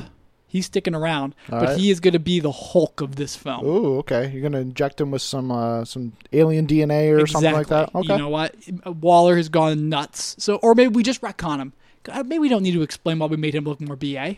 I mean, you could. I mean, they don't explain when he got his powers. I don't think. Maybe it's in one of those flashcard moments, but I don't think so. He's just like he could just naturally grow because he, he was he's a new crocodile. Exactly. He's young, I love it. and then he just continues to grow. I love it. I love it. I love it. I love it. All right. So that is our February it. film. And then we get to the uh the piece de resistance. Batman. Okay, Matt so we have, this, we have the same 2020 just flipped in order. Exactly. Okay, interesting. And like I said, we're and that is the the focus of Suicide Squad 2, reminds you, is Harley Quinn and Joker. Mm-hmm. So now we get back to Batman. I we're gonna largely ignore Justice League in this film okay. because you know what? Everyone ignored it at the box office. We don't need to pay it. Tri- we don't need to pay it tribute then. At this point, you know, the Avengers gets referenced off and on and off and on in Marvel films because it did so well. So you know what? Suicide Squad or Justice League was barely seen, or you know, to the grander audience. So we're gonna barely talk about it. Mhm. Batman's villain is going to be a little bit different. Um, we've, I would argue that Nolan did investigate the detective part of Batman um, extremely well in The Dark Knight. I mean, there's a lot of sciencing going on, you know, with ballistics and things like that, but there is no noir approach to it. I understand that. It's much more spec ops Yeah. like. Uh, but Batman hasn't taken on any of his zanier villains yet. Okay. And the most zany of them all, Solomon Grundy. Ooh. Gotham. This is, we're in a very dark Gotham, much more Tim Burton esque than ever before, and we're gonna bring out one of the weirdest characters that he's got. Not the weirdest, but He's pretty weird. certainly one of the oddest. Um, his origin story is falling into a pit of vat of like you know some kind of ooze out in a swamp and Mm-hmm. then turning into Solomon Grundy. We're gonna pivot around that and we're gonna start pulling a couple characters um, from it, whether it's Doctor uh, Hugo Strange Ooh, okay. up and have him create it, or Doctor Death because Doctor Death is also extremely weird. So perhaps there's a collaboration going on in creating. Um, Solomon Grundy. Mm-hmm. Maybe maybe we even do wink or nod that uh, that there's Justice League, um, you know, a resurgence of crazy scientists because of what happened. Do they use the giant pool from the crash Kryp- Kryptonian no, ship? no, no, no. Okay. The Kryptonian ship is Okay, gone, okay. and uh, uh, yeah, just done away with completely. Doomsday, you know, not not even referenced at all because I mean, arguably Grundy and Doomsday look a lot alike. Uh, but then we're gonna bring in some other characters. Uh, um, Hush, for instance, uh, maybe maybe is the opening Batman villain. Okay. I want to want to re- want to reassert that he is he does take down some smaller people, Mm-hmm. and we haven't really seen Batman interrogate anybody other than Lex Luthor lately. So Yeah. that's going to be Matt Reeves' film. And now I don't know if we're going with Jacob Gyllenhaal or Ben Affleck. Okay, you haven't decided yet. We haven't decided Okay. exactly. You're still in negotiations. Yet. Still in negotiations. But if Ben Affleck can't come back, Yes. Jake Gyllenhaal would be a great pick because Okay. I've just fallen in love with that idea as well, especially if he can stay on for a three to four Oh, yeah. film span. He's signing up for a trilogy. All right, fair enough. And if that's the case, fantastic. Okay. And that is our 2020. Who do you have for? Uh, do you have anybody for Solomon Grundy? We don't have anyone for Solomon Grundy yet, Okay. but I am thinking, at least, at least in my head, Right. um, I was thinking something along the lines of, you know, I don't have anybody in my head yet. Do you have anybody to pitch me? Um, the one that popped in my mind, uh, mainly because of, I think just his voice. I don't know if he could actually work as well. Um, would be John Goodman. Ooh, I think he he may be a little old. yeah. Um, that was one way. One way I went. Or if you want to capitalize on some hot names, maybe go John Cena. Get the get the build. Perhaps. Um, But this and is he would have to be a little more serious than he's ever shown. For sure. So that's why I did kind of jot down Jon Bernthal. Because I just finished Punisher. Okay. And you know, I don't think they're very strict about who their TV series people No. are. And it's a lar- it'll be a largely motion capture Mm-hmm. role and the man's voice is basically just a just rocks grinding against each other every time he speaks and the nursery the nursery rhyme that Solomon Grundy recites is very creepy. yeah. So I think he could pull that off. Okay. Phenomenally. I like it. I like it. Uh, so that brings us to 2021. And I'm going to kick that year off with Flashpoint. Hmm. We're going to get our pseudo Justice League sequel where we get everybody back on the big screen together. Uh, it's being written currently by Joby Harold. Cool, good for him. And Robert Zemeckis. We're closing the deal. We're bringing him in. We're gonna do. We're gonna Back to the Future this sucker. Yeah. And uh, you get Ezra Miller's his his solo movie in quotes that he's been he's been looking for. Um, you know, joining him, we have Gal back, of course. We're bringing Ray Fisher back, Henry Cavill, Jason Momoa, Billy Crudup's in there as well because you know it's Flash, and uh, then we're bringing Jeffrey Dean Morgan in as Flashpoint Batman uh, because you know we're gonna we want to we don't want to oh, we don't want to wear out Gyllenhaal right from the start. We want to Gotcha. give him give him his solo movie, and then give him a year off or two, and then have him do another one. So, but then to do it all together, we need a villain. We have to bring in Reverse Flash, Ooh. and we okay. got we got to bring in Matt. We're getting Matthew McConaughey. all right, all right, all right. He's gonna he's gonna be the speedster. He's gonna be the villain that is tormented Barry Allen for his entire life, killed his mother, and is the reason behind this whole why this whole universe has been messed up to begin with. tie up the Billy Crudup plot line. Yes, Or the, his exactly. father's plot line. Okay. So we gotta we gotta introduce that, the death of his mother, why he wants to retcon it, and then we get Flashpoint for about forty five minutes. It's not it's not even though that's the title of our movie, we're gonna give uh, plenty of setup. We're gonna let Barry Allen experience this different world with his mother, but then when he tries to fix it, you know everything goes wrong, and now he's he's in this Flashpoint world, and you know it's it's not going great, and you know, but obviously, you know he he he works it out. Everybody everybody Of works it course. out. It end it ends on a good note, but we get to see Gal be a little villainous. We get to see Aquaman get to be a little bit villainous. Cyborg gets a beefed up role, and uh, you know we get everybody else involved too. Like we're we're we're doing things, and we're gonna you know Justice League didn't perform well, um, but we're gonna give all the star power to Flash, Mhm. the breakout of our movie. Right, yeah, totally. We're gonna give him all that extra star power, but make it. him the focus, make Mhm. him the heart, and give people a different side to these characters that they already know. So that way, they'd be even more interested in seeing them when they're back to the regular selves. Yeah. So that's how we're gonna start 2021. All right, fantastic. When, when's this film coming out? Early spring? Yeah, you know, April, Got it. late March maybe. I like it. Um, and then we're gonna close out the summer in August Mhm. with a, a time period that is typically looked at as just you know the dead point in the calendar. You know, really bad movies go there to suffer. That's where nobody goes to the theater because the summer's over. They want to spend the last couple months, the, the couple days they have in the sun, Yeah. before they got to get back to school and work and all that jazz. But we're gonna end it on the on the on the the biggest note we can by bringing in Superman. Superman What? Reborn is our title. Oh, It's going to be directed by J.A. Bayona, as he has expressed interest to us already in that's directing right. a Superman movie. We liked his pitch. We want to bring him in. And this is a very different Superman movie than you've ever seen before. This is him. You know, we see we get to see a little bit of him in Flashpoint, not a lot, Mm-hmm.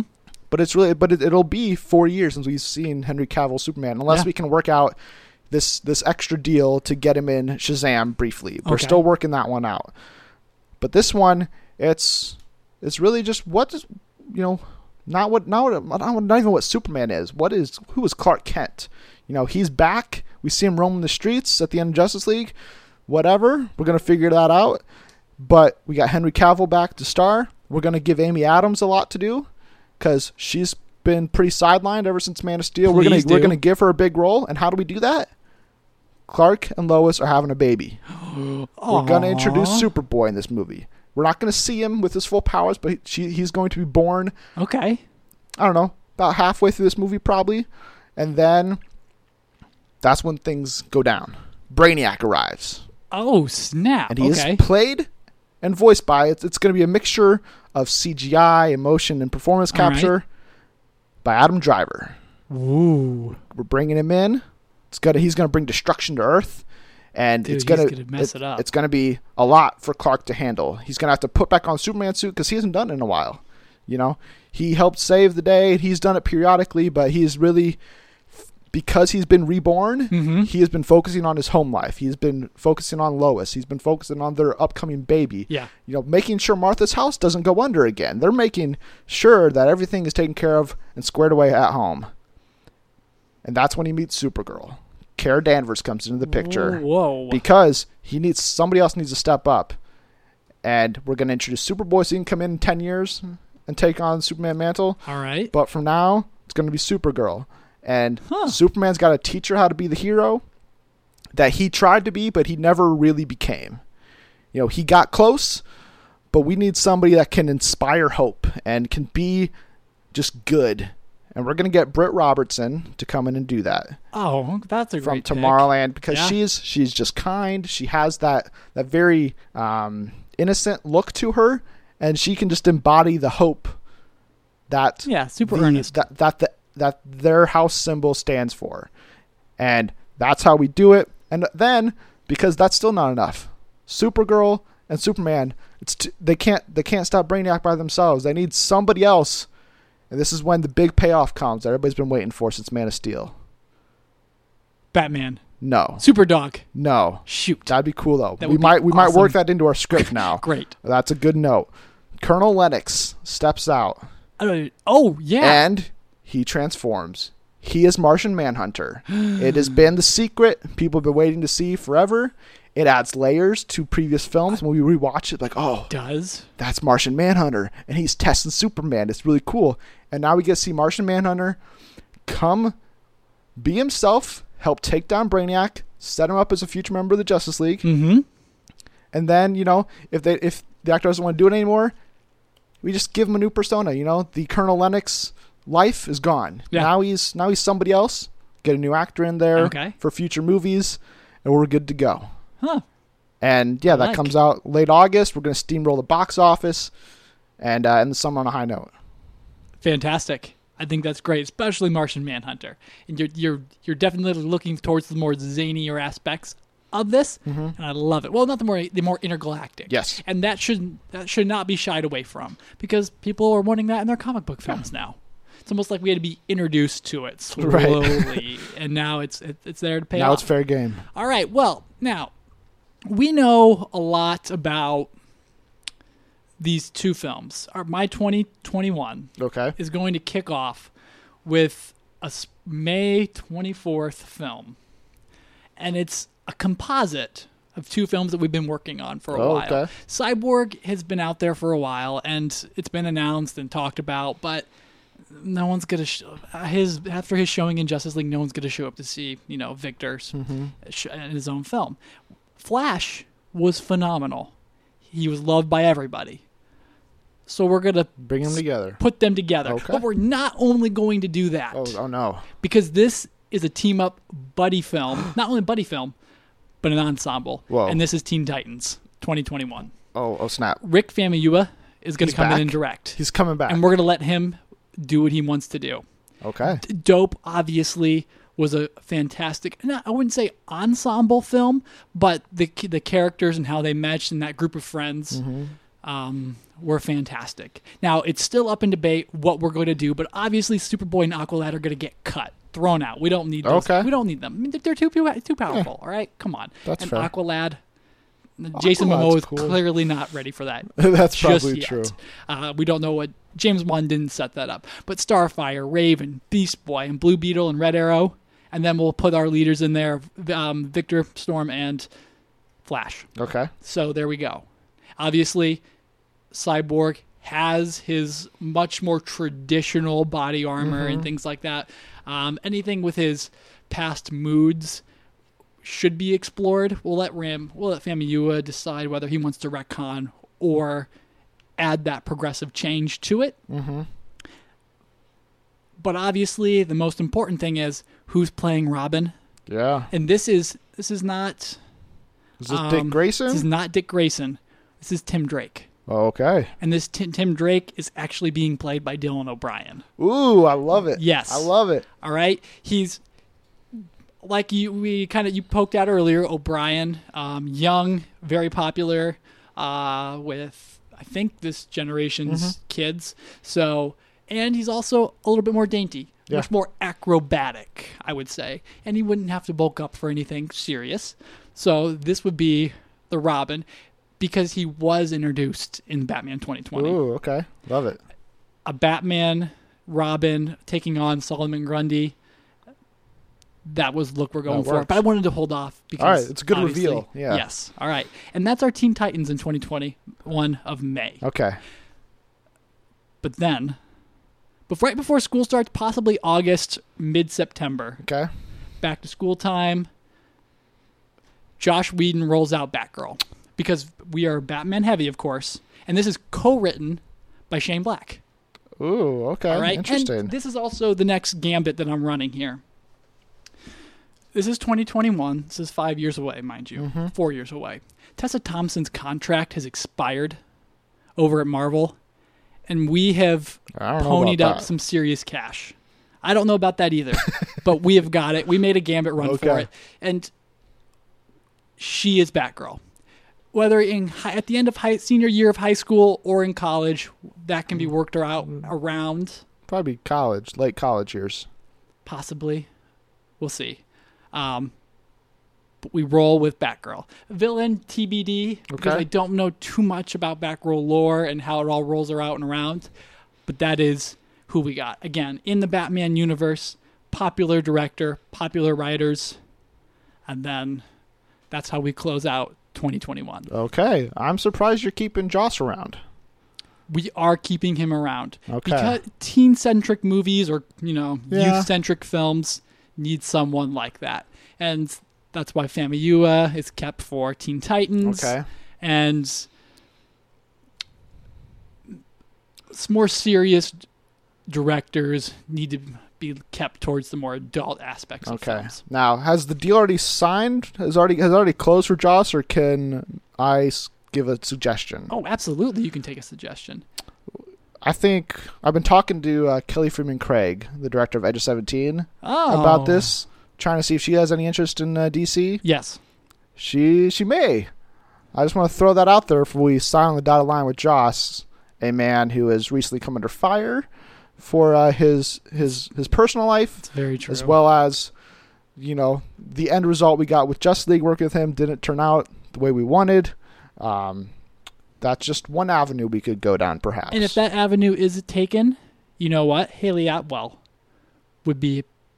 No, Hayley Atwell. Hailee Steinfeld, Haley Steinfeld would be perfect choice. I'll take Haley. I'll, I'll take Hayley Atwell however I can. and that would open up high school again. Yes. Be taking that yes, it would. Fantastic. I didn't know about the Whedon stuff. All right. The uh, yeah, admittedly, Batgirl was a movie that is not on my slate, Mhm. but it really wanted to get in there Yeah. this next year. But if it was, it would have because I introduced Haley Haley Lu Richardson, f- who who starred in Edge of Seventeen and Split. Introduced her in Batman. It was going to be directed by Kelly Fremon Craig and Yeah. starring her. Um, so since they couldn't make my slate. I'll throw it to you. See if you want to piggyback Appreciate off a little it. bit. Um, but I like that. Did, did you have any other casting for Titans? And is it called Teen Titans? It is Teen Titans. Okay, not Titans because that is there is a difference there. Right. Titans is a much But- more aged up version, and the cast is swapped out largely. right, but like No. Ezra Miller and Ray Fisher aren't aren't teens, No, they'll be they're their, the like, leaders of 30s. this team. Correct. but everybody else is in their se- 16, 17, 18s. Yep. Okay, Mhm. interesting. And this is this is where we start to see the idea of the Watchtower form. Ooh, okay. Because come I on, like it. we, Justice League Two has to have a It has Watchtower. to, yeah. Uh, okay, so that brings us to 2022, which brings me to my movie, which is Cyborg, Oh, there we go. but it's actually Titans. Oh, it's not awesome. Teen Titans; it's just Titans. Got it. Um, and this is directed by J.D. Dillard, the director of Sleight. Uh, he is very talented, and he has expressed interest to me in you know, joining us, helping Yeah. us figure out where we want to go, and we really want to get Ray Fisher his leading role, even though he's going to have a lot to do in Flashpoint. We want him after Justice League. People are raving about this guy, and it's just mm-hmm. it's going to take a while because we got to wait for the story to naturally get there. Yeah. And it seems like after the attack of Brainiac on Earth, there's you know the need for more cyber enhanced people out there like Ray Fisher or like like Cyborg, but it also brings up all these other heroes that have been hiding in the woodworks. You know, the the destruction of so much of the world brings out all these people, and it takes Cyborg on a mission to find these people and form a team of his own because he realizes Wonder Woman, Batman, Superman, they're all busy. They've Right. got other lives, but I need to have a team of my own that I can rely on. Mm-hmm. Who's going to take this on? Nightwing. Boom, you're Yep. in. It's going to be played by. I, I I went with Dylan O'Brien to start, Yeah. but I switched him out. We're going. We're going Dev Patel. We're going to switch oh, okay. things up. There we go. Going to bring him in. It's going to be great. He's got a big following online. The campaign. Also, Warner Brothers. We don't normally like to follow these these uh these these fan campaigns, but this is one that's really caught our eye. We we love it. We want Dev. We want him to have the big superhero role. He's the right age, um, and it'll it'll be great for him and for us. Secondly, we got Starfire. She's coming into the mix. Uh, we got to get we got to get a female in here Mhm. because it's it's a it's a necessity at this point, and it's going to be played by Kate Mara. We're getting Kate Mara in. She's going to come back to superhero genre. She's forgotten all about Fanta- Fan Four Stick at this point. Got it. We're bringing her in. It's going to be great. And then we're also getting Kid Flash Oh, because one Flash isn't enough, and Barry Allen's busy doing his own thing. They're Got it. buddies, but Barry's got to pr- protect his his turf, and Cyborg needs somebody that he can rely upon the entire time. And he brings in Kid Flash, played by R.J. Cyler, because oh, unfortunately, good pick. Power Rangers 2 doesn't look like it's going to happen in uh, at- at this point, especially not by 2022. It's just it's off it's off the rails. So we're bringing him in. We're going to have them team up as again Cyborg is the one that's scoured uh, he's he is uh he's searching the earth All right. for new heroes that can help defend the planet from whatever threat's going to come. Villain of Cyborg is TBD.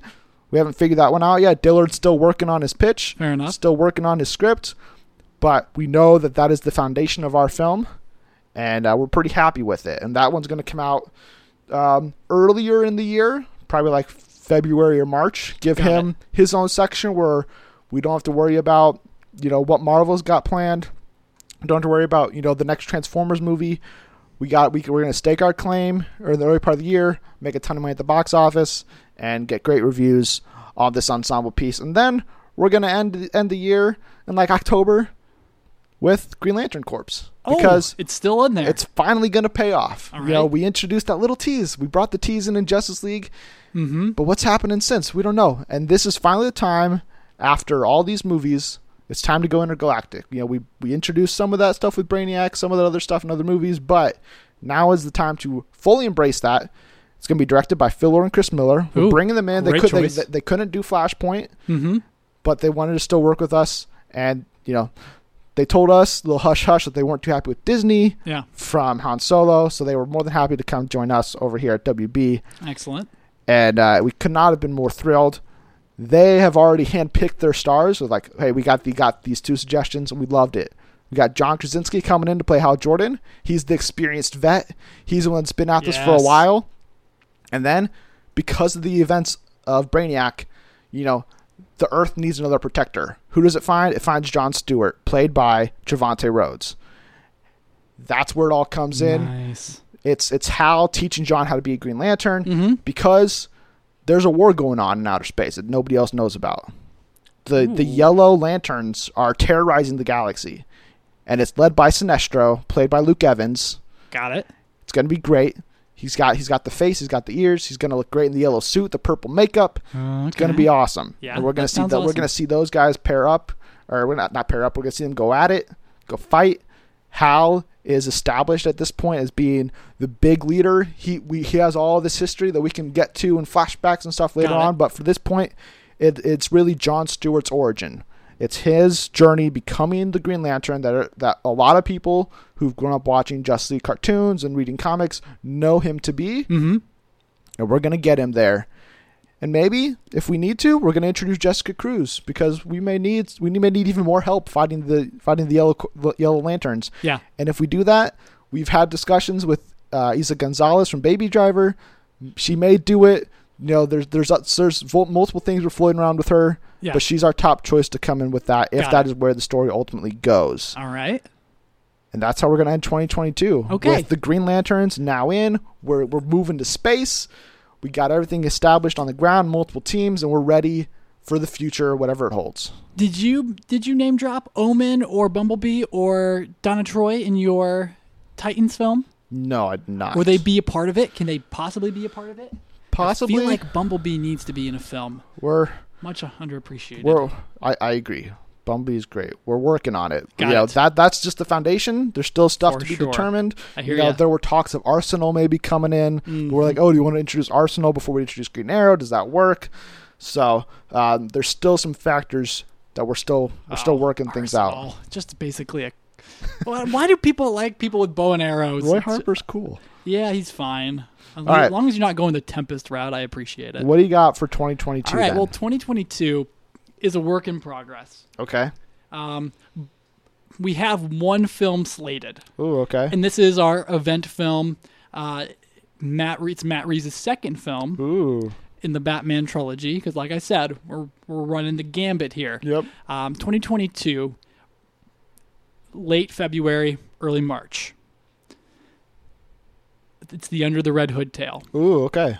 I love it. Jason Todd is played by Kit Harington or Zac Efron. Ooh. One of those two. And we take what we've pulled. We've, we we take our Batman, we take our Robin, but we also slide Nightwing in there as well. Batgirl too, and it's sort of a Bat family film.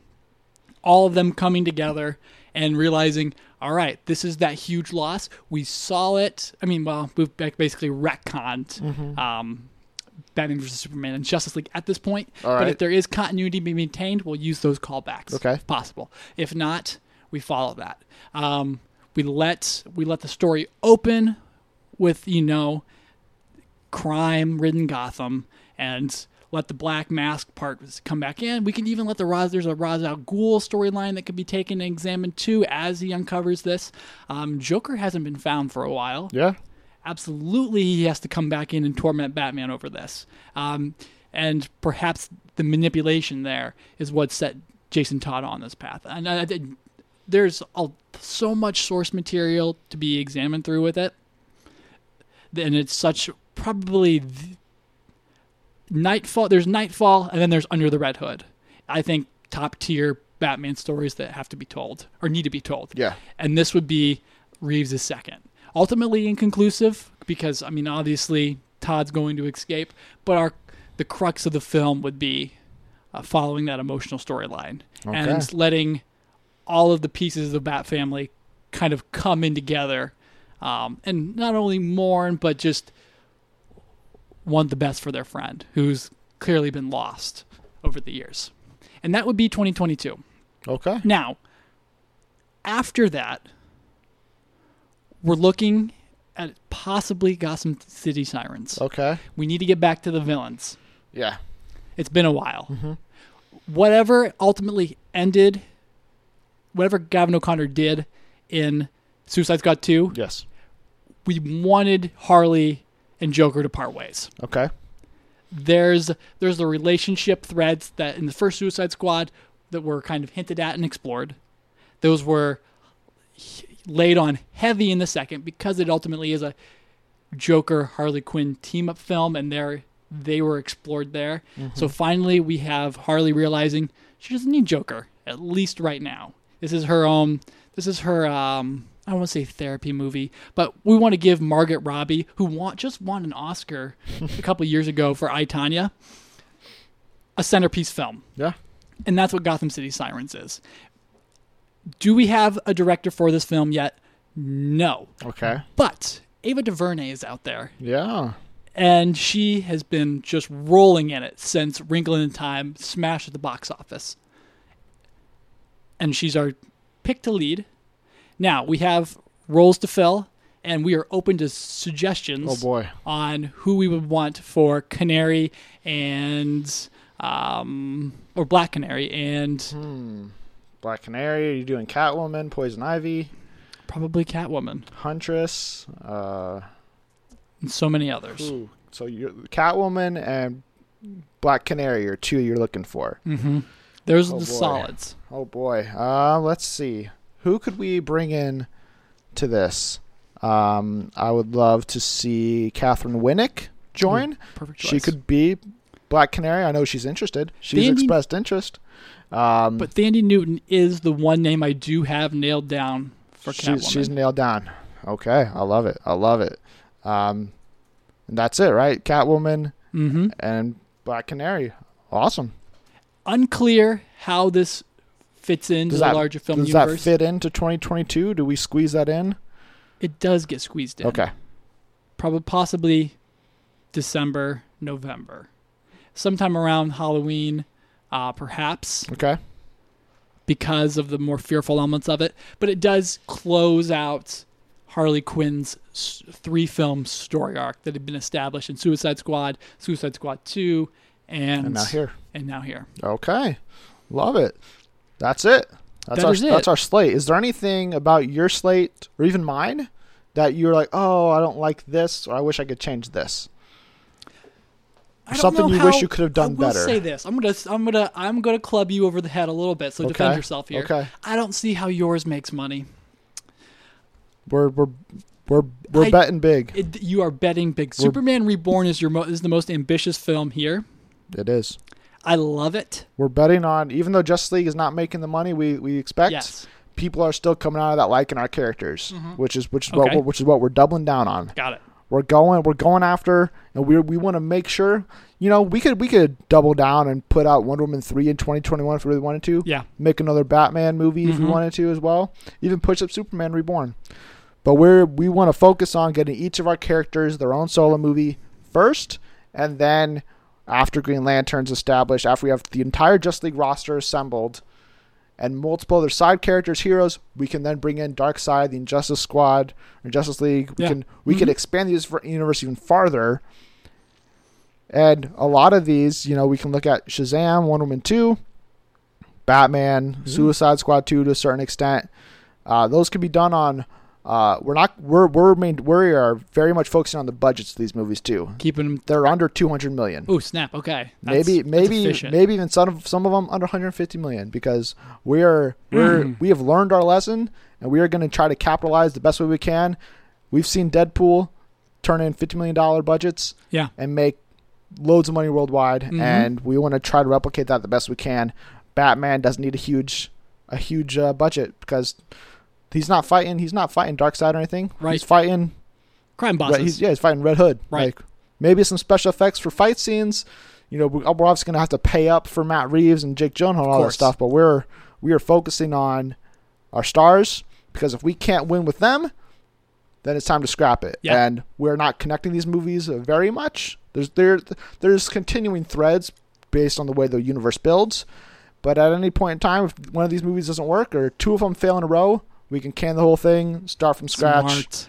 and not have to bet on oh well shoot we can't we didn't pay this off Yeah. Is there a film? If you could go three films for one year, um, what film would you insert? oh man i really want i really wanted to get batgirl in Okay. so that may i What may year would you put that in? i may expand 2022 mm-hmm. into uh three movies and get batgirl in there other than that um i don't know if there's really any other one that's really standing out to me um i mean justice league dark has appealing elements to it Yeah.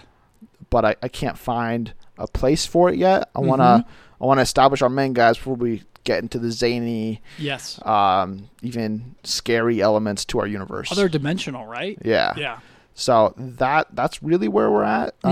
Um, the con I have with mine, with our slate currently, is uh, that we had to put you know our our money where our mouth is and bet on our big characters, um, because we do want to get Batgirl, we want to get Nightwing, we want to get Just League Dark, but we we don't have the confidence yet in our brand. Uh, let alone these characters Yeah. that to to make us feel comfortable that they will still turn a profit or even come close to it.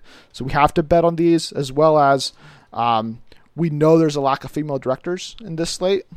There's there's none except for Patty Jenkins on Wonder Woman two, and we know that's a problem.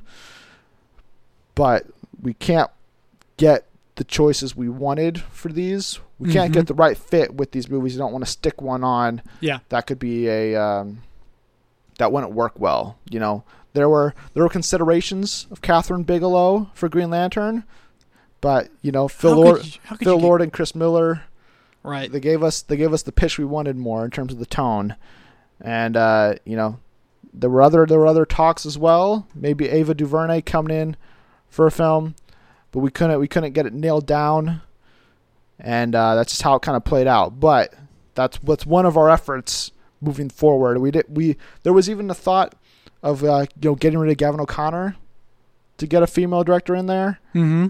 like um, Lexi Alexander, but we just we didn't feel that that was fair to Gavin after he put in all this work to kick him off. Sure. Um, you know, for no reason really, other than you know giving a female a chance at the job. So we wanted to be fair to Gavin, and we're going to be fair to everybody. And once we get into 2023 and the next 10 years. I mean, you're going to see a lot of talented female directors join the DC slate and uh, helping us expand our world in big ways. Kathryn Bigelow has done fiction films. Mm-hmm. Blue Steel. I didn't know that. I, I was about to be like, could you get Kathryn Bigelow to do anything that's not based on a true Right. story? But yeah, obviously you can. Uh, that Jamie Lee Curtis movie is totally underrated. Yeah. Um, So, uh, is there anything about your list that you or your slate you'd want to there, you're not totally happy with? I'm not totally happy with it because I could do three films a year, but I know it's not feasible Mm-hmm. for production elements and things like that. And also because the brand, like you said, the confidence in brand doesn't exist yet. Um, but there's a sh- there's a if I could run back to back Batman films, I Mhm. would because I would have loved to have put a Nightwing film in there together.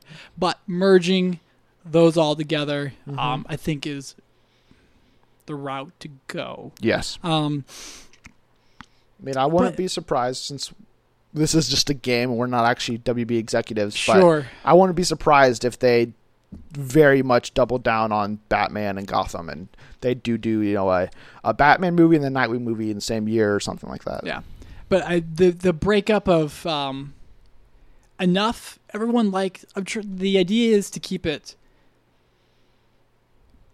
close or same. I mean, uh, we we want people to feel familiar, Mm-hmm. which is why you stick to those characters on the ground level, and then slowly introduce all of the newness. Yeah. Uh, but I just wish, um, I wish an Injustice League movie could be set up a little bit quicker in there Yeah. because I do love that idea. Yeah. But There's a lot of things that you have to you have to build to naturally. hmm you Or at least can't that, just that that's our pop it in. plans. Yeah, we know we could have made Just League Two come out in 2019, but it wouldn't feel earned. Yeah. We wanted to develop these characters enough, and hopefully we would do that. We will have to look back on this episode in Yeah. five for years sure. to see how uh, close we were to what the slate actually turned out to be. If any of these things actually turned out to be relatively close to being true, or if Mhm. we were totally far off, or even if even if the DCU lasts till 2022, we don't we don't know. But uh, that's that's all the time we have. We gotta we gotta cut it uh, because it's a long episode because we had to we had to get deep into this DCEU Oh, yeah. nonsense and kind of fill it out. Um, which brings us to the end of this episode, which means next week, Josh, what were you doing? Well, next week, Cooper, is our 100th episode. Can you believe it? Yeah, I can't believe it. 100 episodes. Which is over two. I mean, that's like It's almost two years. two two years and 150 hours worth of. I mean, not nonsense, but pretty close to it. Right, just rambling. So, um, puns and laughs and just criticisms of Ben Affleck everywhere. So we're gonna do some retrospectives, some introspectives, some forward spectrums. I don't know if that's a Anytime word. effective we can. Yeah. That's what we're doing. Lots of inspections, um, some odes, some stat throwouts. Like I don't know what else you do on 100 episodes. I've no, we've never And done one before. Some thank yous and all sorts of things. Yeah, so uh, hopefully it'll be a special one, one to remember, because it is our 100th episode, crazy as that may be. And uh, we're looking forward to it. We don't think we're going to have a review out because there's just nothing coming out this Mhm. next week, and uh, we still want to have an episode not delay our 100th episode another week. So uh, it'll be fun. Maybe there'll be guests. There'll probably be a bunch of random segments, and if it's especially if it's light on news, we're gonna fill the time just just talking, just just just gabbing on about movies, just you know talking nonsense and Yes. uh, having fun. And uh, if you enjoyed this episode and our DC slate, our Coco review, and our talk on the news, please subscribe, share, retweet, and more. Plus, head over to iTunes, give us a five star review telling us why you listen to the show, but also what we can improve to keep you listening because that would help tremendously. But uh, during our, our time away, be, be sure to tell us your thoughts on everything we covered by tuning us at Friends of Film, where you'll see updates on the podcast, movie news, and more. You can find Percy on Twitter at moviecooper and Coops underscore Hoops. And you can get at me, Josh, at just Joshua Ryan. And thanks again for tuning in to the Friends of Film podcast. Josh, Thanks for stopping in, everyone. be sure to return next week for our 100th episode.